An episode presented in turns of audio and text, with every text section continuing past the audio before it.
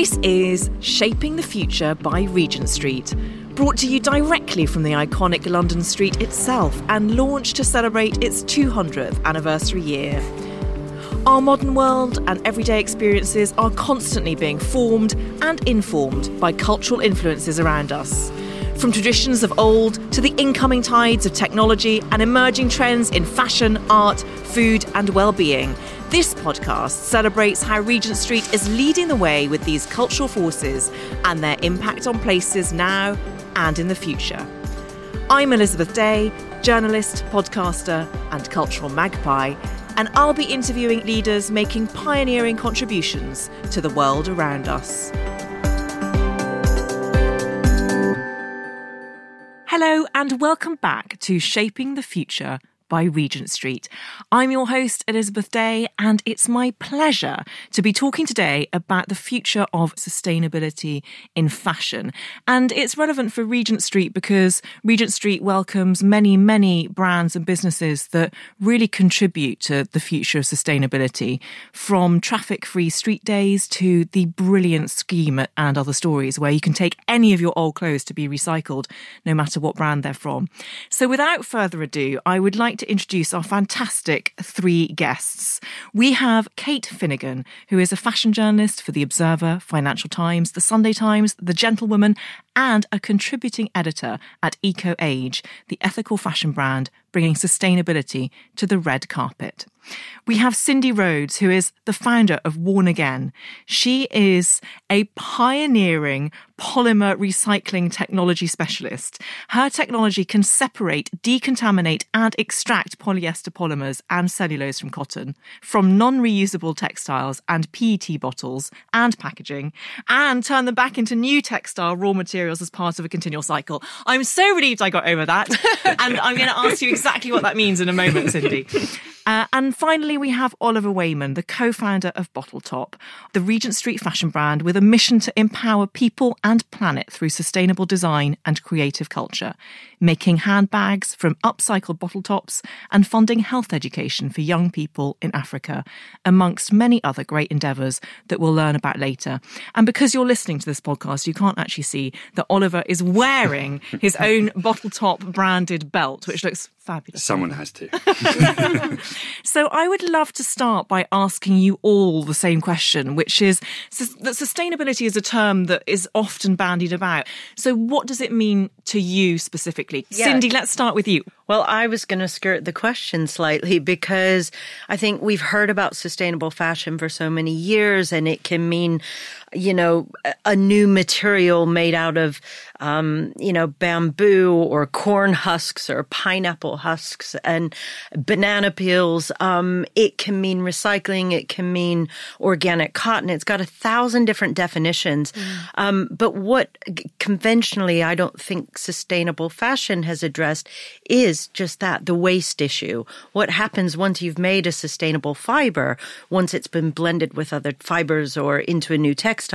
And so for me, I've kind of shifted shifted on from the word sustainability to circularity. Mm-hmm. Now, circularity is just as uh, complex in terms of, well, it has lots of different meanings, but ultimately it takes in everything you need to know about sustainability as well as addressing the end of life. So circularity is about a circular flow of raw materials where the raw materials that go into products are recaptured, regenerated, and they go back into new products again and again and again. So it's not downcycling.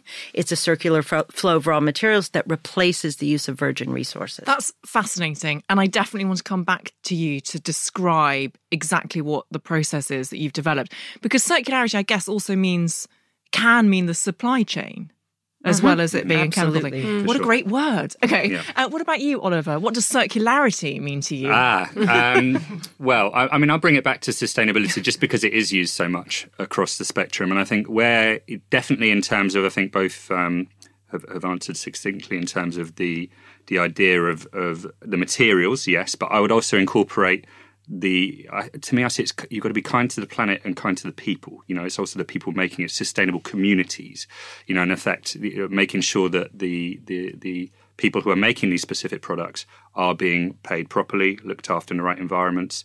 And I think that, to me, links directly into sustainability as well. Not just about the fabric, but it's the production of the of the product as well. So, but absolutely on a, on a circularity level, that's the holy grail. I mean, that's it's, mm. it's wonderful to be here and to be discussing it because that, I mean, I, I, I cannot wait. You know, we've we've we've caused so much planet devastation through the practices of the, of the industry, which we kind of walked into a bit blindly over the last 20, 30 years. And now finally we're taking note. And, and thankfully there's you know incredible innovation happening in this sector, which will hopefully help to get us out of this mess if in time. Yeah. And, and Kate, you've been a fashion journalist for many years. Mm. When do you think that ethical fashion and sustainable fashion started becoming a thing?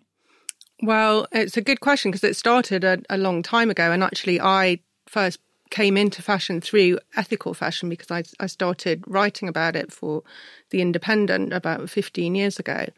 But I have to say that the interest waned. It really waned. Mm. And that was a, a long time ago. I've kind of kept my eye on it. But I think, I think one of the problems was, was that ethical fashion existed, but it didn't know how to be fashion. And at the same time as that had become quite trendy almost, or, or it had reached a certain amount of awareness, ethical and sustainable fashion was battling against fast fashion. So ethical fashion and sustainable fashion hasn't really had a chance. But I think mm-hmm. now we've got to a point where people have noticed what has happened to the environment. They've taken notice of what is happening to the people who are making their clothes, and an awareness has come through. And and there's and, and you've seen that in the last year. I would say become a kind of mass concern in a way that it it hasn't been for the last 15 years. Mm. Cindy, you had a point to make on that. Yeah, I think one of the the issues with the whole ethical fashion world or sustainability, it often gets associated with cost a higher cost. And as we know, and we're confronted with these choices in a shop, all of us say we'll pay more, but so few people actually do. Mm. So I think that's one of the things that, that really killed it for the industry because they, the, the big brands just couldn't make that work. You know, high end luxury, they've got a little bit more room for that in terms of consumer awareness. You know, fashion and, and what our clothes are made from are now the new frontier, where before it was food. We've gone through trends and waves. So it's really great that people are thinking about what, what goes on their bodies, where it comes from, who made it, what yeah. it was made from, and that sort of thing. At the very beginning of our development, one of the key goals was that, well, firstly, the outputs from our process have to produce a virgin equivalent raw material. Secondly, the process itself has to be more environmentally friendly than virgin production. And thirdly, most importantly, this process has to produce outputs that compete in price to virgin materials. Mm. If we can do that, this thing will scale so quickly and we will find in the next 10 years that all of our new clothes can be made out of our existing close. That's amazing. So but I'm really interested in the process that you've developed, Cindy. So you are making equivalent material from the offcuts, as it were, of the previous material. I did single science GCSE, so I'm sorry. no, no. well, once our clothing is no longer wearable, less than 1% is going back into new clothing. The majority of it, it might get downcycled, it might get reused as, as clothing until it can't be worn anymore, but the majority of clothing is still going to landfill right? So and that's what happens when you put clothing in a, recy- a clothing recycling bank. Yeah, when you put yeah half of what gets collected, half will get go for reuse. It can be reworn. It's good enough quality, but the other half is you know it might have holes or stains and just isn't rewearable anymore. So at the moment, it's just a really inefficient model of the way we use resources. So we wanted to take clothing and be able to break it down to the original molecules, the raw materials, the building blocks of textiles. And what we did was we looked you know, in that global pool of textiles, what's it, what's out there, what's in it.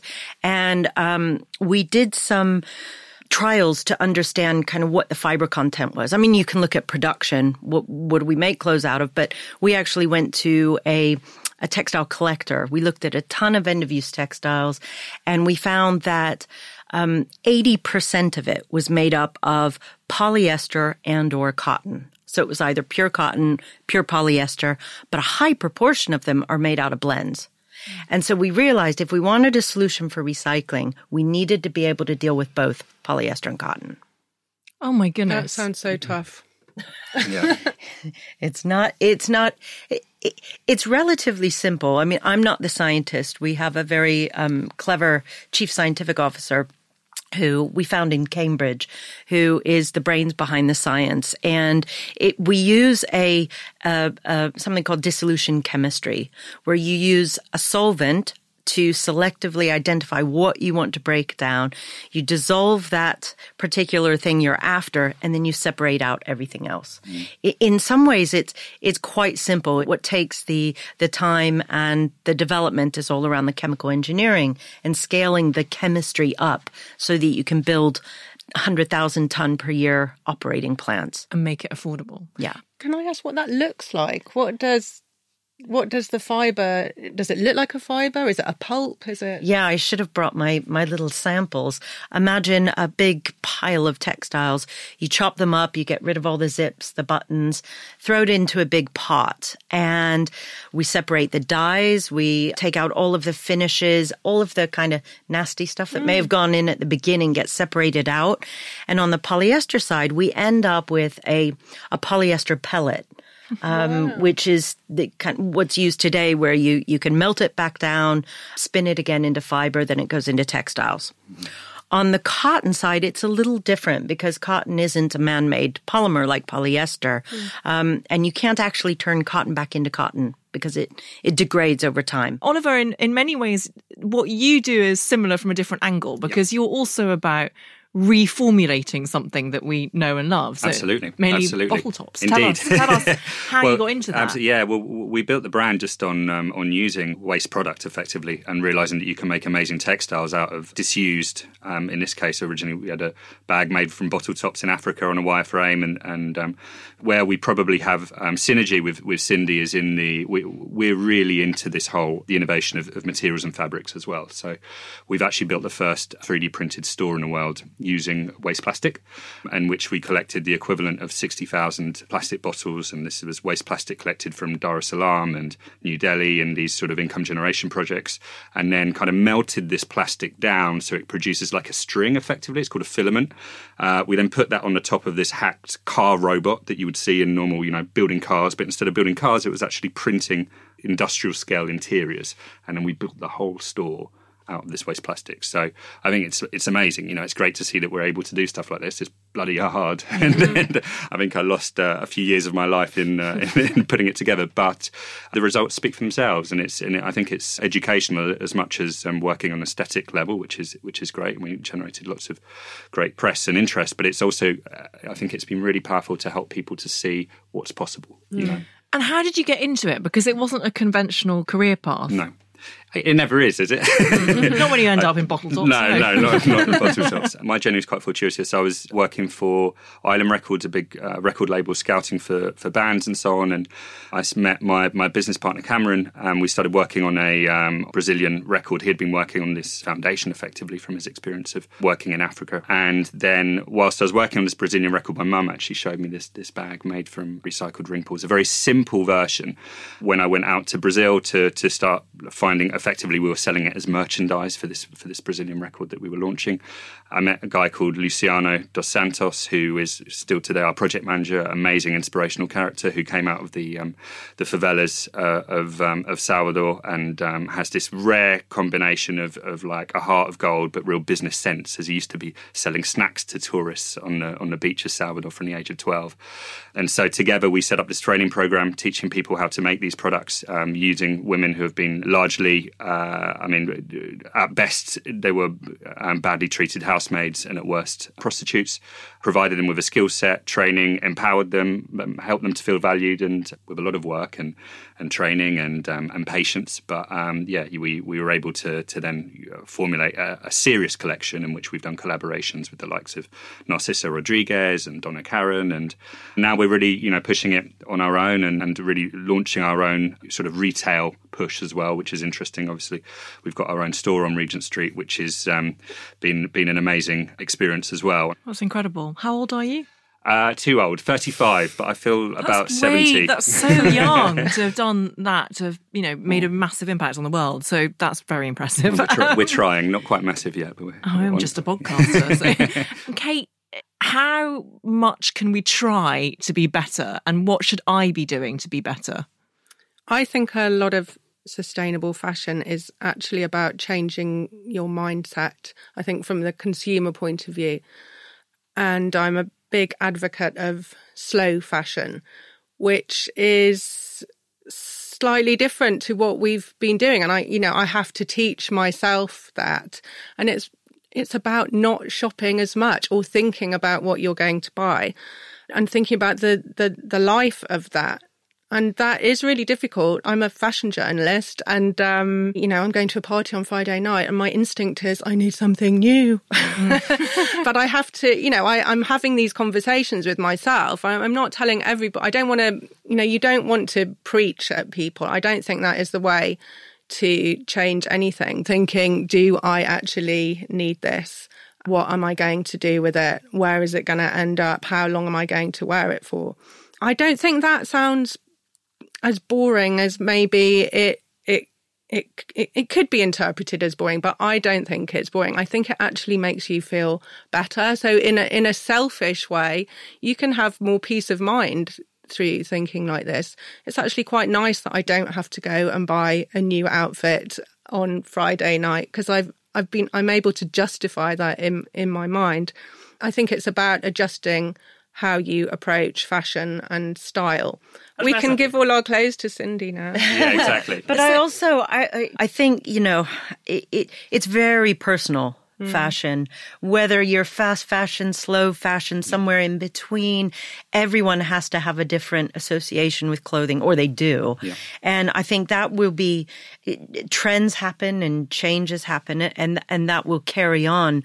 Um, but i think we still have regardless of whether we slow down or not we still have this huge challenge of you know 50, 60 million tons of end of use textiles going to landfill every year. So we do need solutions that can, can recapture them. And so we asked ourselves the question, whose problem are we solving? And we looked to the industry and we thought, well, it's the big brands. Mm. They do need a solution mm. and they want a solution, whether they mm. know it or not. And at the time, some of the most forward thinking brands, one was H&M, and the other was Puma. Puma used to be owned by Kering, which has since been sold, but Kering we met as well and both companies came on board h&m as an investor because they really saw this type of technology as they want to be a part of it. They didn't know where it was going to go or what it was about but they're taking a responsibility. Mm-hmm. And more and more brands are doing that now. They recognize their role and they know they need solutions. So i think you know it, it it's about putting pressure on brands as well so that they feel the need to change.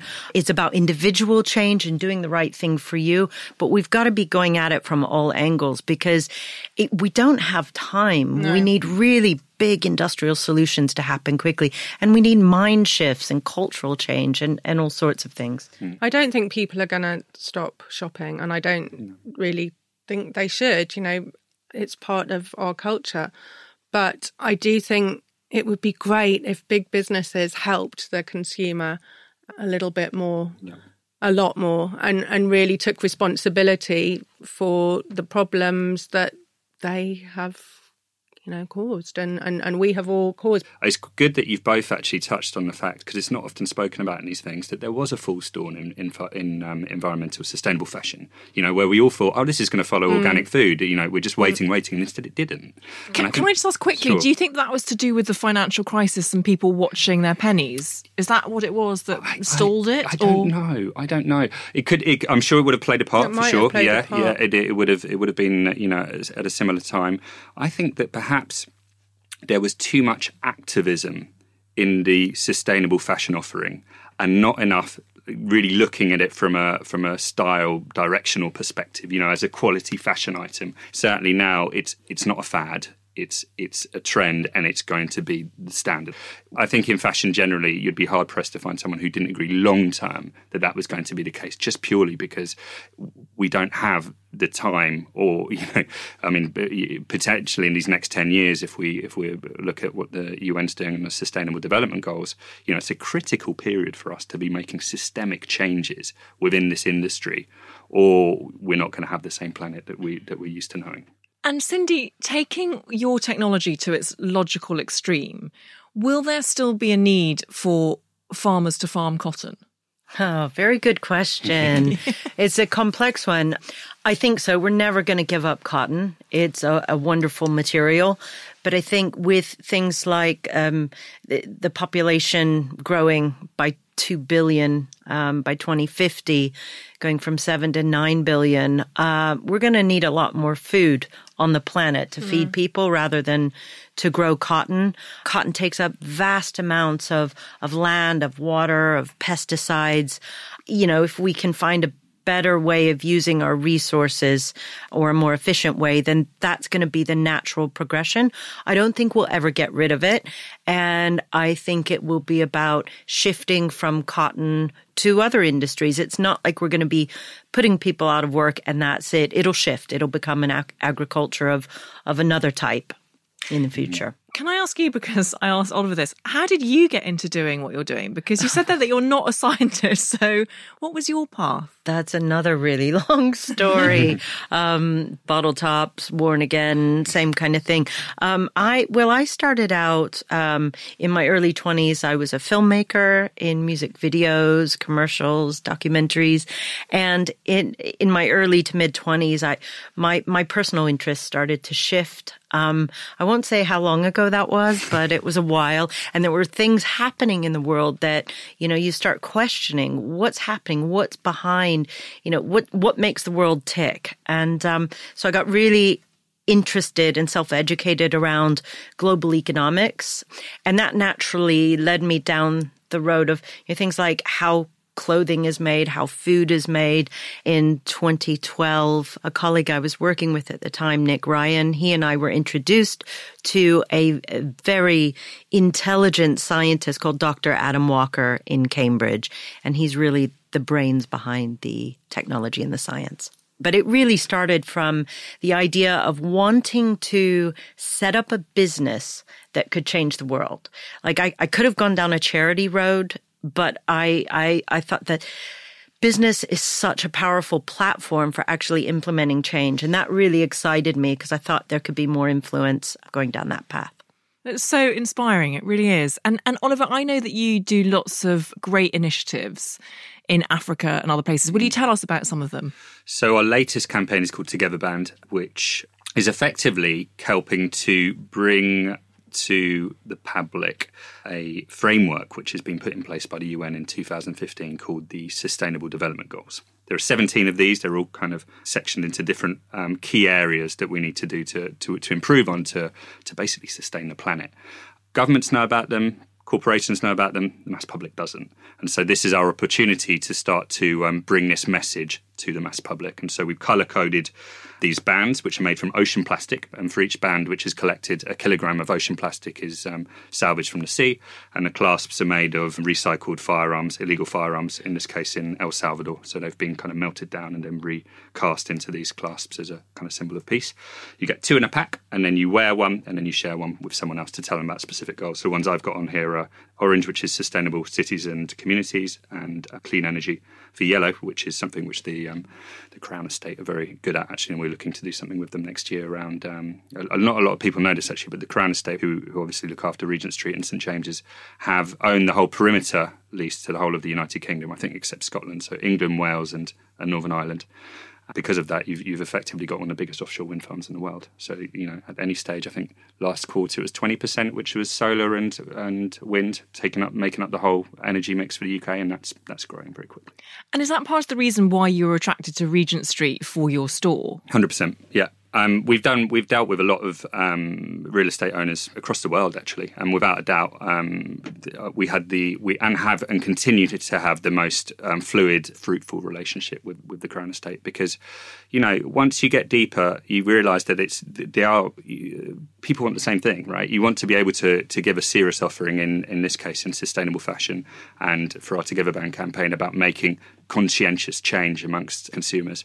And it was it was a great partnership for us to be able to really um, exemplify how it can be done. And you know, I think I like the fact that we're trying to push boundaries consistently, whether it be through the 3D printed store or through I think the pop up that we've got at the moment Together Band has used um, two tons over two tons of um, recycled plastic. So that's repurposed plastic, which we've used made into um, the installation in the store. So yeah, it's a it's, it's a great match, and they've been they've been excellent to deal with. And on that note, what initiatives do you see around Regent Street that you feel particularly kind of embodies the the ethos that we've been talking about? Cindy, do you have anything that you particularly like? So, one of the exciting things that's starting to get momentum is the in-store collection program. You know, today stores like Arket, H&M, who else? And other stories. And other stories. Yeah, well, they're all part of the H and M group, aren't they? Th- they're all they're all starting to do in-store collection, which is really really important. And it may not seem to be as much today because people kind of wonder what happens to my end of use textiles where do they go but in the future it's going to be integral because our process will depend on all of those textiles coming back in you know consumers in the future will become the, the, the raw ma- material supplier to the industry. So we really need to get that mindset and behavior mm-hmm. change happening. You don't have to just take H and M clothes to H and M. You can bring any any textiles or you know all those those those pairs of socks that are at the bottom of your drawer. this is what you do with them. Bring them to recycling, and then Cindy will be able to use them. Yes. well, one of the things that I love is is Hunter, the brand that's mm. famous for its excellent Wellingtons, amongst other things. They've got this thing where they use recycled rubber from their boots to do all sorts of stuff, like making kickboxing bags and horse arenas. So it's this Like- idea of changing your mindset. Yeah, and also I think repairing is is mm. Starting to come back. Uh, I think Hunter have been offering a repairing service in the in the summertime for you know, to give your wellies a kind of bit of a boost again, which is really good. And yeah, that that the mindset of kind of fixing something rather than throwing it away is going to be really essential going forward. Totally agree. In fact, I've got, got nudie jeans on which are repaired in the shop, Oh, which is great. nudie's It really, great. it I was works. gonna you know? mention it's, it's so nudie. simple, but it's so effective. You know, And they're cool. yeah, yeah, yeah. In a way, it's all because of your mother giving Yeah. you that handbag in Brazil. For sure, yeah, yeah. I would, I would, I would. Um, she's responsible for a lot, and I'm sure she'll be happy about that. She's also probably got the biggest bolt top collection in the world now, so she's that's continuously growing. But yeah, Well done, Mrs. Wayman. indeed. Um, Kate, which fashion brands are doing a good job, do you think, of being sustainable and being ethical and looking at their supply chains?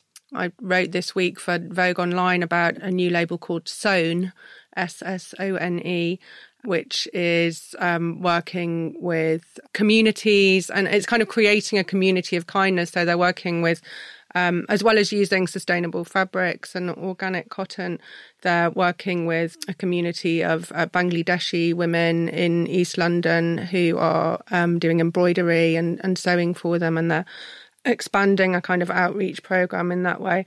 There's Mother of Pearl, which is another London label. There's a lot of innovation and a lot of designers who are, you know, really concerned. They they love fashion. They want to work in fashion. They like making clothes, but they want to do it the right way and they want to do it for their own peace of mind and to be able to offer a solution to customers. And I think just to, to add to that, you know, we, we've talked a bit about how sustainability or ethical fashion sort of hit a peak and then mm. dropped. But actually, if you look at the big trends, you know, the amount of recycled polyester used from plastic bottles, mm.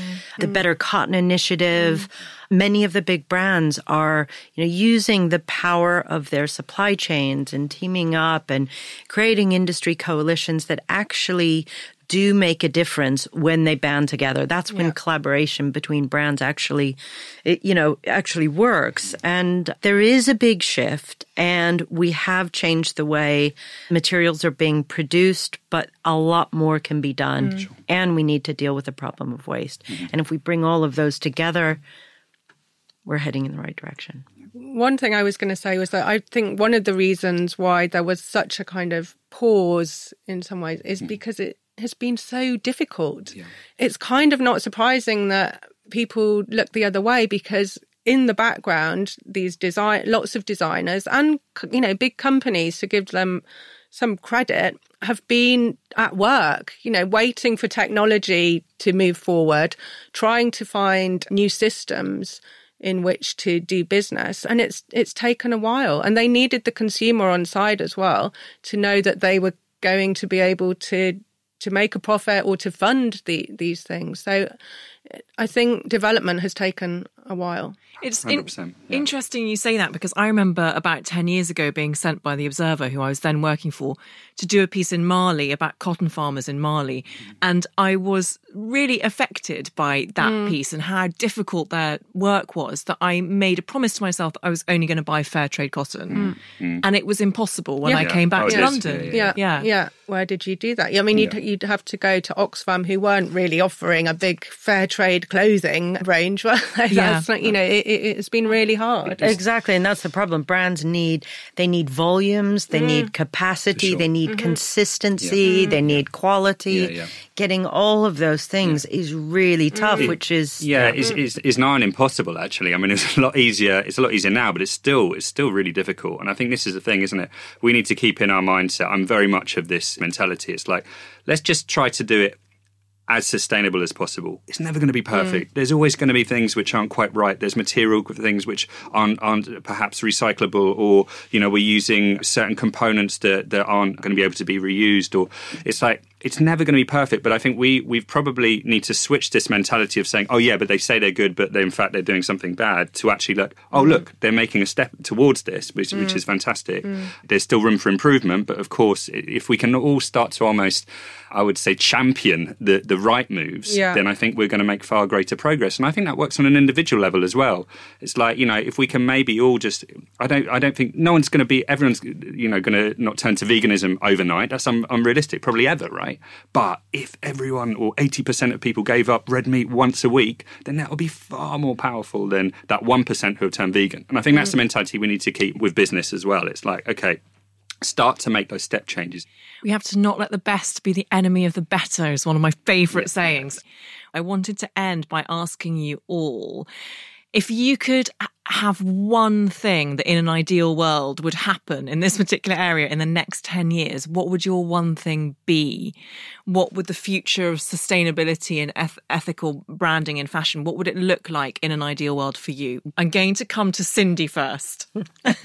well, it's only because you mentioned 10 years and we have a 10 year goal where we want to have 40 plants operating at at least 50,000 tons per year in each plant by 2030.